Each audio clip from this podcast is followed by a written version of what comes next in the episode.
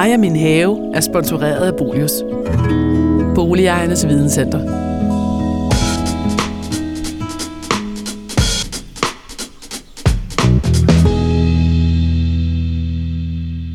Det er blevet tid til endnu et afsnit Mig og min have. Og i det her afsnit, der skal det handle om noget så elementært som planteglæde. Mm. Og planteglæde, Jesper, det har Ja. du masser af, og du har brugt lang tid på at lære mig op i, hvad det vil sige at, øh, at have planteglæde.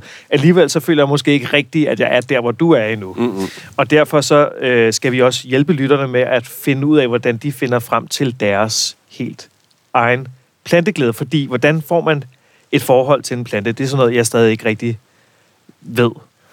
Og man kan sige, jeg bruger jo stadigvæk krudt på det selv. Det er noget, der måske næsten udvikles over et helt liv. For mit eget vedkommende kan jeg sige, det er måske også noget, der handler om epoker i ens liv. Hvor er man i ens liv? Det kan lyde lidt højfilosofisk at sige, jamen nogle gange så kan ens planteglæder afspejle, hvor man næsten er i sit liv. Øh, så planteglæde helt basalt for mig handler i virkeligheden om, at vi skal aktivere vores egne indre følelser. Så find de planter, der siger dig noget. Rør dig. Altså planter, hvor du tænker, ej, de der farver vil jeg gerne have i min have. Eller de der dufte vil jeg gerne have i min have. Eller det der spiselige, som jeg selv kan tage ind og putte på min robrødsmad, det vil jeg gerne have i min have. Det skal være de der planter, som appellerer til dine følelser, du skal gå afsted med. Så det, du siger, det er altså, at jeg skal føle noget for de planter. Ja. Og det, det, det kan lyde mærkeligt. Det er lidt ligesom, når vi taler om, at planter kan hele sjæl og alt muligt andet, og hvor vi opfinder krammetræer og går ud og står og krammer dem. Men det er altså, fordi vi er mennesker, og vi kommer af, at vi er dybt forbundet med en natur. Helt grundlæggende. Og når vi i virkeligheden fjerner os meget fra den, så synes jeg i virkeligheden også behovet for at vende tilbage til at finde noget kærlighed til nogle planter, som vi er en del i, i en cyklus med, jamen så er det super vigtigt. Og derfor så skal vi altså ikke starte med at bare måske at gå afsted med en grøn plante, som man bare tænker, hvad er det for en starut? Den siger mig ikke noget. Hvorfor starte der? Hvorfor ikke starte med noget, som siger dig noget? Så det er ikke for sjov, at vi snakker om planteglæde i dag. Vi mener det helt alvorligt, ikke Jesper? Meget alvorligt i virkeligheden. Ja. Hvordan kan du, kan du huske, at den første plante, der ligesom vækkede de følelser i dig? Ja, det kan jeg nemlig faktisk godt. Og Det, det må var, vi altså høre historien om. Og det var i virkeligheden noget så lavpraktisk som en kartoffel. Og, og, og jeg er jo opvokset ude på landet. Og jeg er opvokset med nogle, øh, i en tid, hvor der var ældre bondekoner, som havde en ide med, at en kartoffel skulle være stor. Og den skulle i hvert fald ikke pilles, for det havde hun altså ikke tid til. Den skulle skraldes. Og min far, han elskede pillekartofler. Og øh, jeg fik mit eget lille jordlod, da jeg var syv år gammel, hvor jeg kunne begynde at lege med planter. Fik min egen lille have, hvor jeg begyndte at lægge kartofler. Og da jeg høstede mine første kartofler, fordi kartofler har en kort udviklingstid, det går hurtigt, man kunne gå ud og pille jorden og se, gud, er den blevet større. Ja. Så det er også det igen, det her med at blive nysgerrig på de her planter. Gå ud og grave lidt, se, sker der noget? Jeg fik de største kartofler, så jeg kunne sælge de her kartofler til de her bondekoner. Der, der tænker jeg, der er allerede noget der, som jeg synes var sjovt. Så det er noget med også, hvis man har børn, finde de planter, finde de frø, som ens børn vil synes var sjove at have med at gøre. Det er der, du allerede lægger kimet til noget planteglæde, mm, mm. som måske har et spring i alle teenageårene, hvor man er ung og har alt muligt andet i sit hoved, men til man pludselig måske bliver kommet op i 20'erne og synes, det er faktisk lidt sjovt at have nogle grønne stueplanter inde i stuen, fordi man har måske ikke have endnu, eller man har en altan, som du har, hvor man tænker, jamen nu har jeg jo faktisk en altan, hvorfor skal jeg ikke have lidt blomster og planter derude? Så det er det der med, at der skal sås nogle kim, når man er lille, og så begynder det at spire frem igen, når man faktisk bliver lidt ældre. Men hvordan gik du så fra at, ligesom at få lege en, med et- kartofler. at lege med kartofler, og så til at du er den Til- største plantenørd, jeg kender i hvert fald, ikke? Jamen, det er det her med at have en åbenhed og en nysgerrighed for de her planter. Det er også noget med at måske ikke sige til sig selv, når, når der er en plante, der slår fejl, altså den går ud de første gange, så skrinlægger man det hele.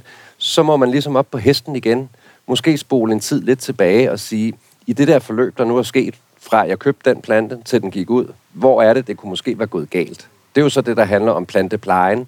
Men igen, det skal lykkes med den plante, for jeg elsker den. Men hvad nu, hvis man ikke har den der? Jamen, der handler det om en nysgerrighed, og det handler simpelthen om at gå ind og finde ud af, jamen, hvad er det, man synes, der er sjovt ved planterne? Er det at opdage, jamen, den er sgu ikke bare hvid, den har måske pletter, Men den lige ved siden af, den har ikke pletter, den har striber. Så det er det der med at opdage den der mangfoldighed, det der mangfoldige univers af, at vi er omgivet af en verden, af en klode, hvor der jo er millioner af planter. Og oven i det er der også nogle af dem, der lever helt i symbiose, enten med os, eller med insekter, specielle dyr osv. Det er det der univers, man kan kravle ind i og dykke ned i, og finde små nye detaljer, finde andre nye planter, som man synes pludselig, de kunne egentlig også være sjove at lege med. Men hvis der nu kommer en til dig og siger, Jesper, øhm, jeg har prøvet, jeg vil, jeg vil egentlig rigtig gerne, og jeg har prøvet med forskellige planter, som mm. jeg synes var pæne. Mm. Jeg har prøvet, men jeg, jeg, kan ikke, jeg kan ikke finde den der gnist i mig. Jeg kan ikke finde det der i mig. Jeg kan ikke knække huden. Jeg kan ikke knække koden. Ikke bare det der med at ikke at få den til at pleje, fordi det kan en hver idiot på et eller andet tidspunkt finde ja. ud af, hvis de bare følger nogle, nogle, nogle råd. Men hvis de ikke ligesom kan knække koden omkring at ligesom at se det der, som du snakker om, hvad, hvad, hvad, gør du så, hvis sådan en... Jamen altså, person? helt grundlæggende, så, så skal man jo selvfølgelig også en gang med at acceptere, at vi er måske ikke alle mennesker, der kommer til at blive plantenørder. Fordi det, sådan er det også bare. Ja. Og det er Så- også okay. Og det er nemlig rigtig okay. Det er rigtig okay at have en have, hvor man egentlig siger, jamen mit plante- og haveliv, det er et sted, hvor jeg kigger ud på det, jeg har fået det planlagt, det kører, jeg bruger halvanden time på det om ugen, det spiller, det ser pænt ud, og så er den ikke længere. Og jeg har nogle børn, eller, andet, der nogle kan børn. bruge den til noget også. Det handler i virkeligheden for mig om, den der have- planteglæde handler om, at man faktisk åbner sin dør, går ud og aktivt bruger det der univers. Og man så bruger det på at være plantenørd, eller til at have et uddørsliv og et naturliv. Det er sådan set for mig hip som hap. Det handler om, at vi aktivt bevidst går ud og bruger det lille jordlod, eller den lille altan, eller den lille krukke, man har fået stillet til sin rådighed, og bruger den aktivt som en del af sit liv. Så hvis jeg finder glæde i at være i min have, hvis jeg mm. havde sådan en, så er det min planteglæde. Ja, det kan man sådan set helt basalt set sige. Fordi jeg synes, det værste er jo netop, at man har fået tildelt noget jord, som rigtig mange vil give deres højre arm for måske netop at have, Men ikke som, øh, men som, som ikke, ikke har en det. noget. Og som, så, hvor du tænker, det der, det gad jeg godt at være foruden. Ja. Fordi så vil jeg måske vælge noget andet. Mm. Og så vil jeg overlade det til nogen, som faktisk vil finde noget glæde ved det. Mm. Men når det er sagt, så er det bare, at jeg opdager nogle gange netop, når folk har gået ud og ligesom forsøgt sig med det der haveliv, og hvor de måske har mistet gnisten. De havde forsøgt sig med et stavtebed, og det slår fejl. Så mister de det nemlig helt og tænker, så giver jeg op. I stedet for måske at søge noget råd eller noget vejledning i, hvad er de nemme planter så til at starte med? Fordi man bliver også nødt til at starte et sted. Det er jo det. Og, og man skal måske ikke starte med de mest besværlige planter, fordi så er det altså allerede, så har man altså lagt en sti og en vej, der er rimelig skarp opad. Så er det ligesom at skulle øh, starte med, at jeg, tager, jeg hopper lige ud i og tager en øh, gang Tour de France. Altså det er måske ikke det, man øh, skal starte med. Vi skal måske starte med at sige, at vi kører lidt søndagsture, ikke også? Og det samme er det altså også med havelivet, og sådan er det også med plantelivet. Så, så start et sted, hvor du tænker, der er nogen, der har fortalt mig, at hvis jeg går afsted med de der tre planter, som ligger lidt over i noget, jeg godt kan lide, fordi der er noget farve, eller der er noget duft, eller et eller andet, så forsøger jeg med dem, og så må man lægge på af lag på lag på lag, og bygge det derfra. Og er det så i virkeligheden den, du holder i hånden lige nu? Ja. Den gamle kartoffel? Ja. Er det der, vi starter? Det er nemlig der, fordi man kan sige, hvis vi skal zoome ud og kigge på vi menneskers have- og planteliv i en cyklus, hvor er det, vi starter? Jamen, som generationer, der handler det der med at have med planter at gøre, det handler om noget meget basalt. Det handler om, at vi får noget i munden. Det handler om, at vi får stillet en sult. Det er et behov, vi har. Og det behov, det får vi dækket af, at vi engang var nogen, der gik og samlede bær uden natur og så videre. Det handler om overlevelse. Og derfor kan man sige, for hver gang vi har en ny havegeneration, der rykker ud i parcelhusene og skal starte et haveliv, så er det altid køkkenhaven, det er altid nyttehaven. De starter med at have som deres første passion. Det er der, det starter. Og når de så ligesom får stillet sulten, kan man sige, det er ikke så svært i dag, heldigvis på vores breddegrader. Det er det stadigvæk i andre lande. Men på vores, der, der er vi rimelig dækket ind allerede fra starten af, så der er det måske lidt stadigvæk på hobby, at det er illusionen om, at vi i hvert fald går ud og putter noget i jorden, der kommer noget op, vi får noget i munden. Når den er dækket, så kommer langsomt snigende, der må også godt være lidt farve. Jeg kan jo faktisk godt lide blomster. Mm. Ja. Der er vi i en tid, ja, det må også godt ligne lidt noget, der er en grøftekant. Og så bygger vi på derfra. Men lige for at øh, dvæle Mm. lidt ved kartoflen her, så til, til lytteren, som jo allerede måske er, øh, et, har et etableret haveliv og Mm. mm. sådan noget, og måske har nogle børn, som de godt kunne tænke sig at aktivere og give noget af den her glæde videre, Ja. så er det måske, i stedet for at sige, hey, nu skal vi ud og plante ja, nu, nu må du komme med et øh, fill in the blanks. Øh, vi skal plante rhododendron, fordi Ja. det har du masser af. Så er det måske i stedet for kartoflen, man skal Det er det. altså, ud med, fordi de kan gå- følge med i en udvikling. Ja, og fordi alt det, det, for børn, altså børn har ikke måske den længste tålmodighed.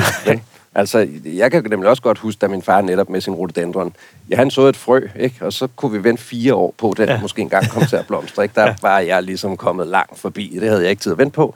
Men kartoflen, det er altså inden for de næste par uger, de næste måneder, man kan se noget udvikling. Du kan putte noget frø i jorden, ja. der hedder en solsikke. Whoopty, så har du en to meter høj solsikke i haven.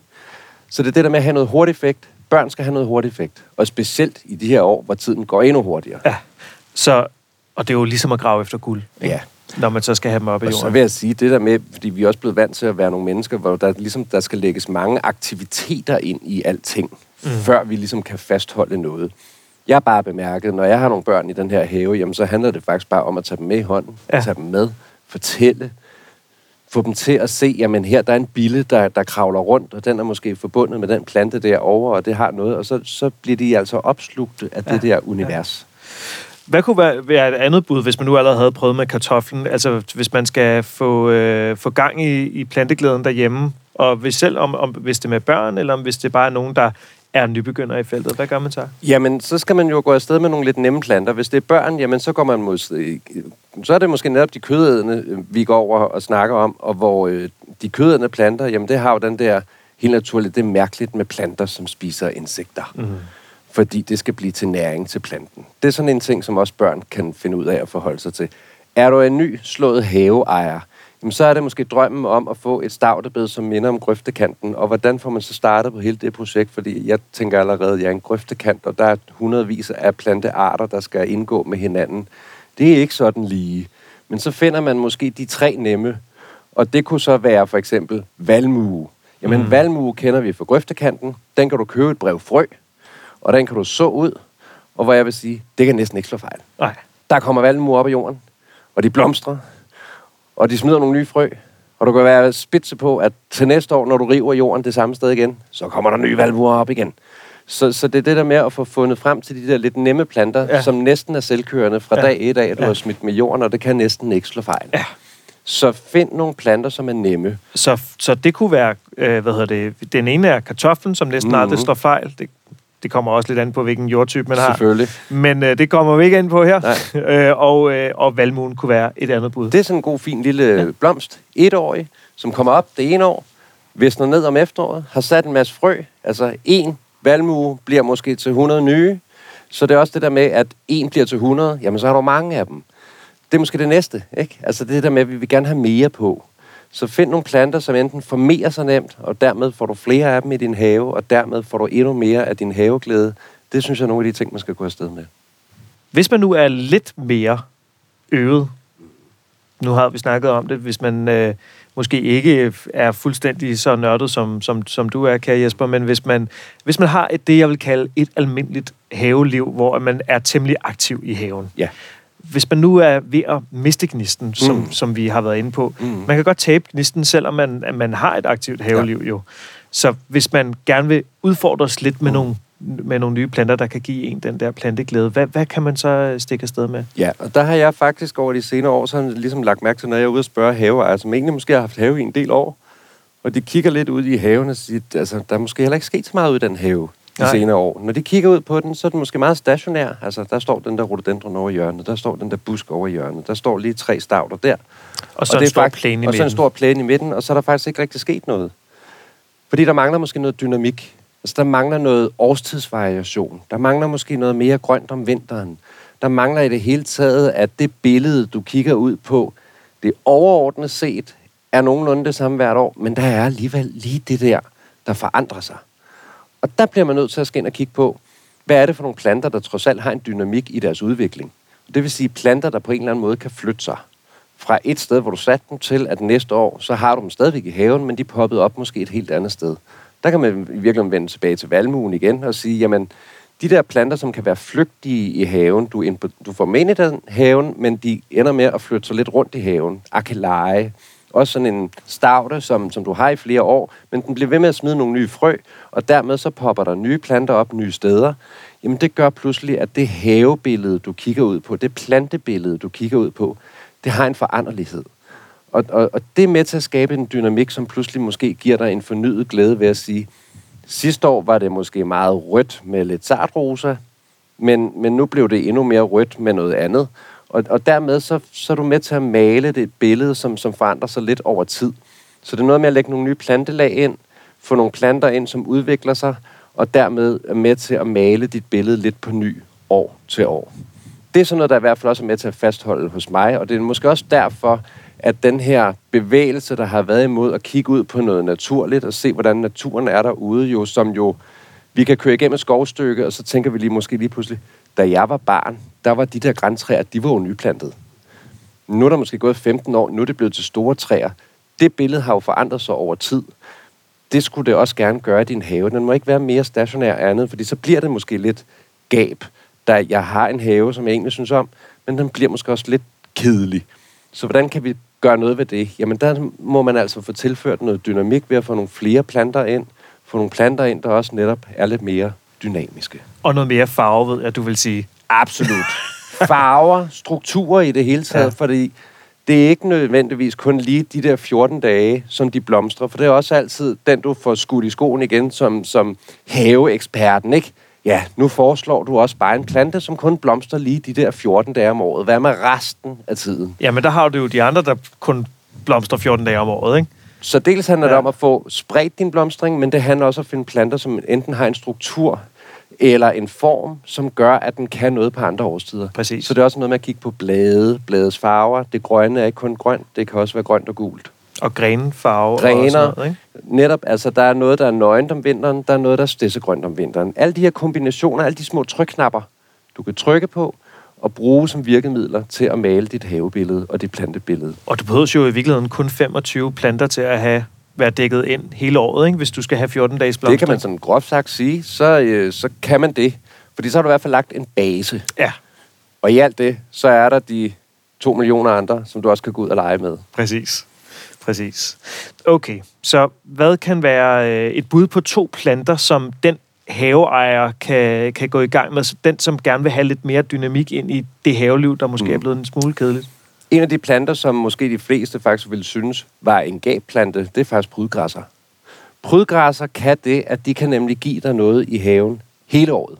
Stort set. Der er nogle få måneder om året, hvor du lige har klippet den ned. Der er der ikke så meget gang i den. Men resten af året, der er den under udvikling. Og det vil sige, at den forandrer sig hele året igennem. Uge for uge, måned for måned er den i et nyt stadie. Og i alt det, så er den med til give dig et nyt havebillede hele året igennem. Og på den måde giver den jo også en ny dynamik. Det vil sige, at på en årstid er den mere grøn. Om foråret er den helt sådan næsten crispy, spisende grøn. Og man får lyst til at klippe lidt af den og putte på, på frokostbordet. Men senere på sommeren bliver den mere saftegrøn. Længere hen på sommeren, specielt med en tørkeramt sommer, bliver den mere gul og vissengul og bliver ender i det helt næsten kan ende i det sorte. Så det er det der med, at du kan gå fra noget, der er helt spædt lysegrønt, til det næsten er dødelig sort og i den visne forstand. Så prydgræsser synes jeg, det er en nem plante at have med at gøre, og den giver altså noget dynamik til haven hele året. Det er en af dem, jeg synes, man skal gå afsted med. Og hvad kunne så et bud på en anden, som man kan bruge til at skabe dynamik ind imellem prydgræsserne? Ja, altså noget af det nemmeste, jeg måske virkelig synes, man skulle gå afsted med nu om dagen, det er måske nogle af sommerblomsterne. Altså det kunne være øh, morgenfrue. Morgenfrue, som de fleste kender, er sådan en lille række op igennem havegangen, som giver masser af farver. Og man kan jo måske huske det fra øh, kolonihaven hos sin bedstemor, hvor man tænker, ja, den kan jeg måske ikke lide, fordi den stod der på en række. Men hvis du drysser den ind igennem dit lidt tomme stavtebed, så får du lagt den lækreste creme gule bund af blomster, der bevæger sig ind igennem som bølger, og som er med til at løfte hele det her stavtebed til at få en helt ny oplevelse og farveglæde, som du slet ikke har haft tidligere. Og du kan være sikker på, at næste år, når du har luet det om foråret og river en tur med riven, så vælter det op med nye morgenfruer, der fylder dit stavtebed ud på ny, i nye baner, i nye bølger, i nye farvetoner, og på den måde er med til for eksempel at gøre dit stavtebed til det mest farverige bed i hele kvarteret. Nu har vi jo fået dækket ind børnebegynderplanterne, om man vil. Der, hvor man skal finde, finde kimen til, til planteglæden. Vi har været den stagnerede planteejer, den, der gerne vil skabe mere dynamik. Men hvad nu, hvis man er lidt mere som dig, Jesper? Mm. Og man er en, det, jeg vil kalde en rigtig nørd. Ja. Hvad, hvad skal man så, hvad kan man gøre for at udfordre sig lige det der, den der ekstra tak? Der skal man have fundet den plante, hvor man næsten jo går hen og bliver plantesamleren. Eller, som du siger, nørden. Den der, der går helhjertet ind, og måske endda ender der, hvor man faktisk går helt modsat og sorterer næsten resten fra. Altså fjerner alt det andet, man nu har brugt hele sit liv på at have i sin have. Det, er i hvert fald, det mister man i hvert fald sådan overordnet set sin interesse for. Fordi man går helhjertet ind på den her ene plante, slægt eller familie eller art og siger, jeg skal have alt, hvad der er om den, fordi det er det eneste, jeg har lyst til at beskæftige sig med. Og hvilken plante det nu ender med at være, det kan der jo være stor forskel på. For der er jo masser af planter, der rummer, når man først åbner for det katalog, kun inden for den her ene planteart eller slægt, rummer så oceaner af mange forskellige små nuancer. Og det er netop det her med, at du kan kigge på en plante, påskeklokke for eksempel, som står og blomster lige i øjeblikket, og tænker, jamen jeg kan godt lide påskeklokker, fordi de er meget pæne at kigge på. Men når vi går ind i detaljen på dem, jamen, så er det der, den kan være cremegul. Den kan være helt på dorød. Den kan næsten blive helt sort. Den kan være sort med små gule støvdrager. Den kan være sprøjtet ind med små pletter. Og det er der, hvor man kan ende med at sige, de der påskeklokker, det er det, jeg går all way ind på. Og dem har jeg så cirka 300 forskellige typer af i min have. Og det er der, hvor man jo så bliver lidt en nørd.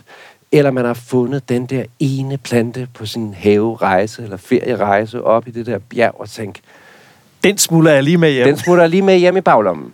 Selvom jeg ikke må. Og øh, da man kom hjem med den, fik den plantet, begyndte at læse lidt om den, begyndte at studere den, så fandt man ud af, men der var også 15 andre af den. Så dem er man dykket ind og prøvet at finde nogle netbutikker, eller frøbutikker, eller foreninger, der har, og så må man ind der, fordi nu skal man have nogle flere af dem. Fordi man skal også have den, der er rosafarvet. Man skal også have den hvide version af dem, eller den, der blomstrede tidligere om foråret i forhold til den anden, der blomstrede om efteråret, osv. osv. Orkideer. Orkideer er ofte en af de her plantegrupper, som folk virkelig går ind og nørder på. Og hvorfor er det? Netop fordi, at når du åbner hele kataloget af, hvad der findes af orkideer, og som i forvejen er en måske lidt besværlig plante, hvor det også kræver lidt ekstra, at du kan måske købe den i blomst, og for overhovedet at få den i blomst igen, skal du sørge for, at den bliver behandlet på en bestemt måde, den har de rigtige luftfugtigheder, og bliver duset over med vand flere gange om dagen, eller har en periode, hvor den næsten ikke skal have noget vand i forhold til så at få noget vand igen. Alle de her små elementer, hvor det bliver en udfordring. Og det er den der lille udfordring, hvor du leger med dig selv. Kan, hvis jeg kan knække koden, og få det til at lykkes, og få den i blomst igen, så er du med dygtig. Er det der, du er? Det er der, hvor jeg er nogle gange, ja. Fordi jeg kan jo også godt blive irriteret over, hvis der er et eller andet, som fejl med have. Så tænker nej, det skal dele en med løgn. Altså, den der plante skal ikke trick mig. Det er mig, der skal trick den. Så jeg må op på hesten igen, spole tiden tilbage, prøve at se, hvor var det, der slog fejl, for at få det til at lykkes.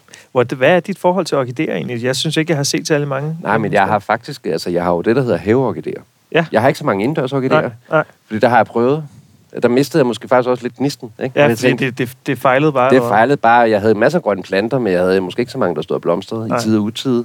Jeg havde heller ikke tiden. Fordi det er sådan, når du begynder at nørde med noget, have nogle st- store samlinger af noget, så begynder der altså også at gå noget tid til at gå og passe dem og pleje dem.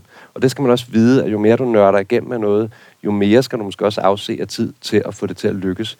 Fordi du virkelig ender og justere på de fintune på den lille gammeldags transistor for at finde lige forbindelsen igennem.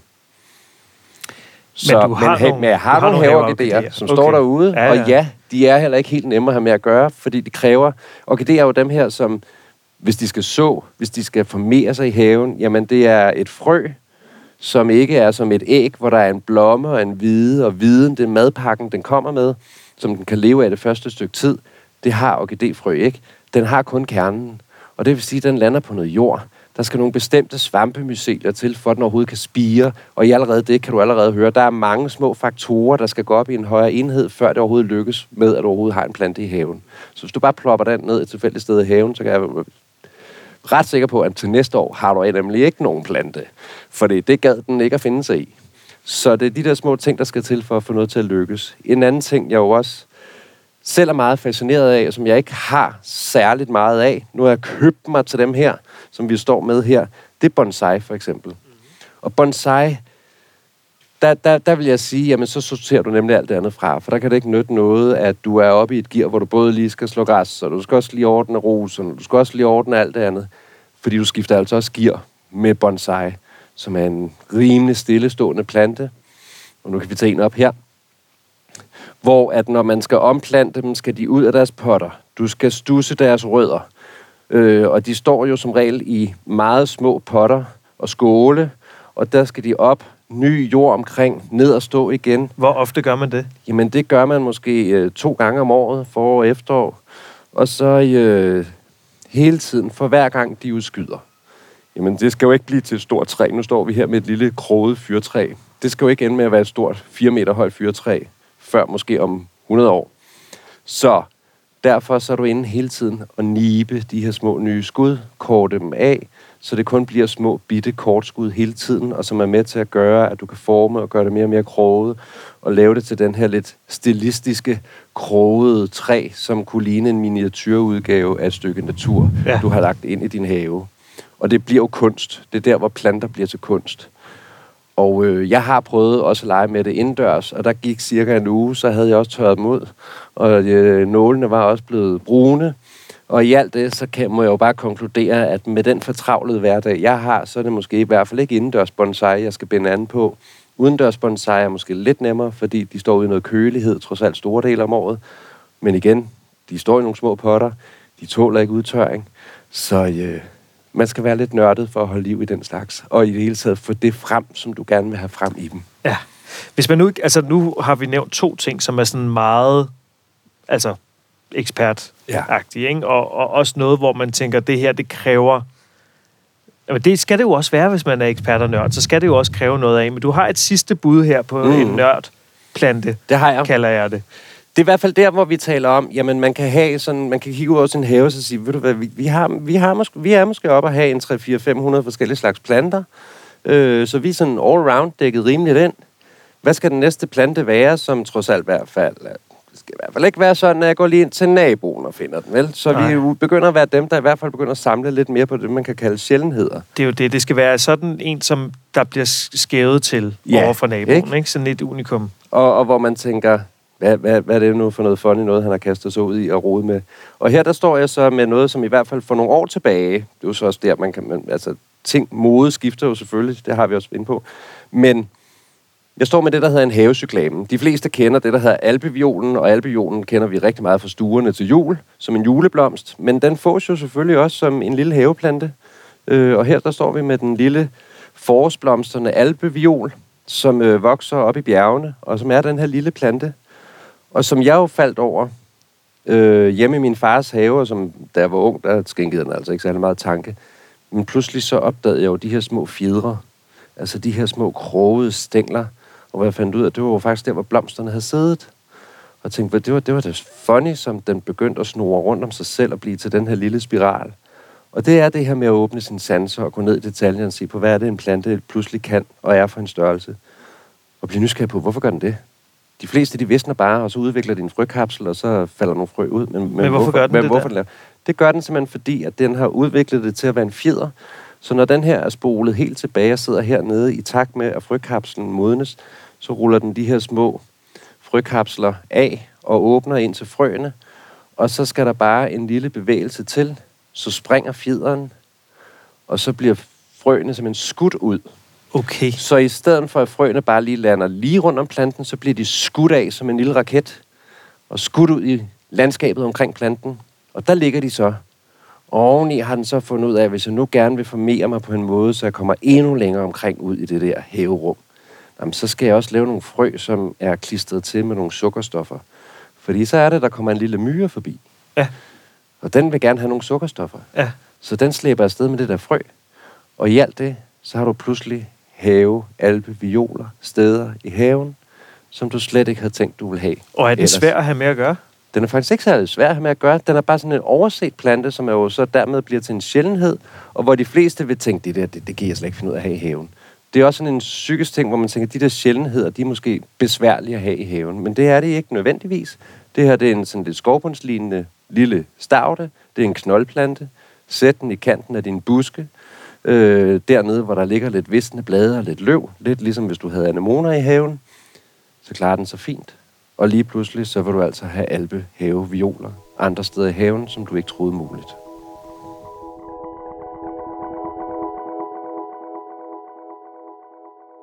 Vi skal til at runde af, Jesper. Det skal vi. Det har været øh, fornøjeligt her at være hjemme i din have og komme med nogle forskellige bud, og lad os lige opsummere en gang, Mm. hvad det er, vi har, hvad det er, vi, vi synes, man skal gå afsted med til for det første til de aller yngste, og Ja. måske dem, der gerne vil prøve at finde ud af, hvad fanden er det egentlig overhovedet der med planter, jamen så er det den gode gamle her kartoffel, vi Ja. skal gå afsted med, og måske øh, de kødædende planter, Mm. eller Solsikker. solsikker, Som er det der, hvor det er hurtig farve. To meter højt. Fra et lille frø til to meters højde. Det er altså sådan noget, Louise, hun synes øh, på fem, hun synes altså, det er hyggeligt, at der sker noget. og så var det valmuen, Og så var det valmuen. som er bare er træfsikker. Fuldstændig. Hvis man er lidt mere almindeligt øvet Mm. i sit plante, øh, planteliv, men Ja. gerne vil udfordre op. lidt, spide det lidt op, det er måske blevet lidt kedeligt derhjemme, jamen så skal man gå afsted med prydgræsser, mm. morgenfruer og også øh, valmuerne. Ja, Og sidst men ikke mindst, er du en nørd ligesom Jesper, så er det havecyklamen, mm. den lille, hvad kalder du den, albeviol, albeviol. og så er det de helt nørdede planter, som, Som som er bonsai. bonsai-træerne og orkideerne. Ja. Gode, Og- gode bud på noget, hvis du har lyst til at nørde helt igennem. Ja. Og hvis man så er lidt ung, og det er den sidste nye trend, jeg har hørt og læst noget om. De unge mænd, de går all in på at have vandplanter. Okay. Altså indendørs vandplanter, som bare vokser, hvor der er ingen fisk i. Det er altså ikke, fordi man har et indendørs akvarie. Nej, man nørder bare igennem med at have planter, som vokser i vand, som var det inde i akvariet. Og det nørder de fuldstændig helt sygt afsted med. Så er du en ung herre derude, der er studerende, og tænker, jeg skal finde en ny plante, jeg kan nørde med, frem for den, der står oppe i vindueskarmen, så er det vandplanterne.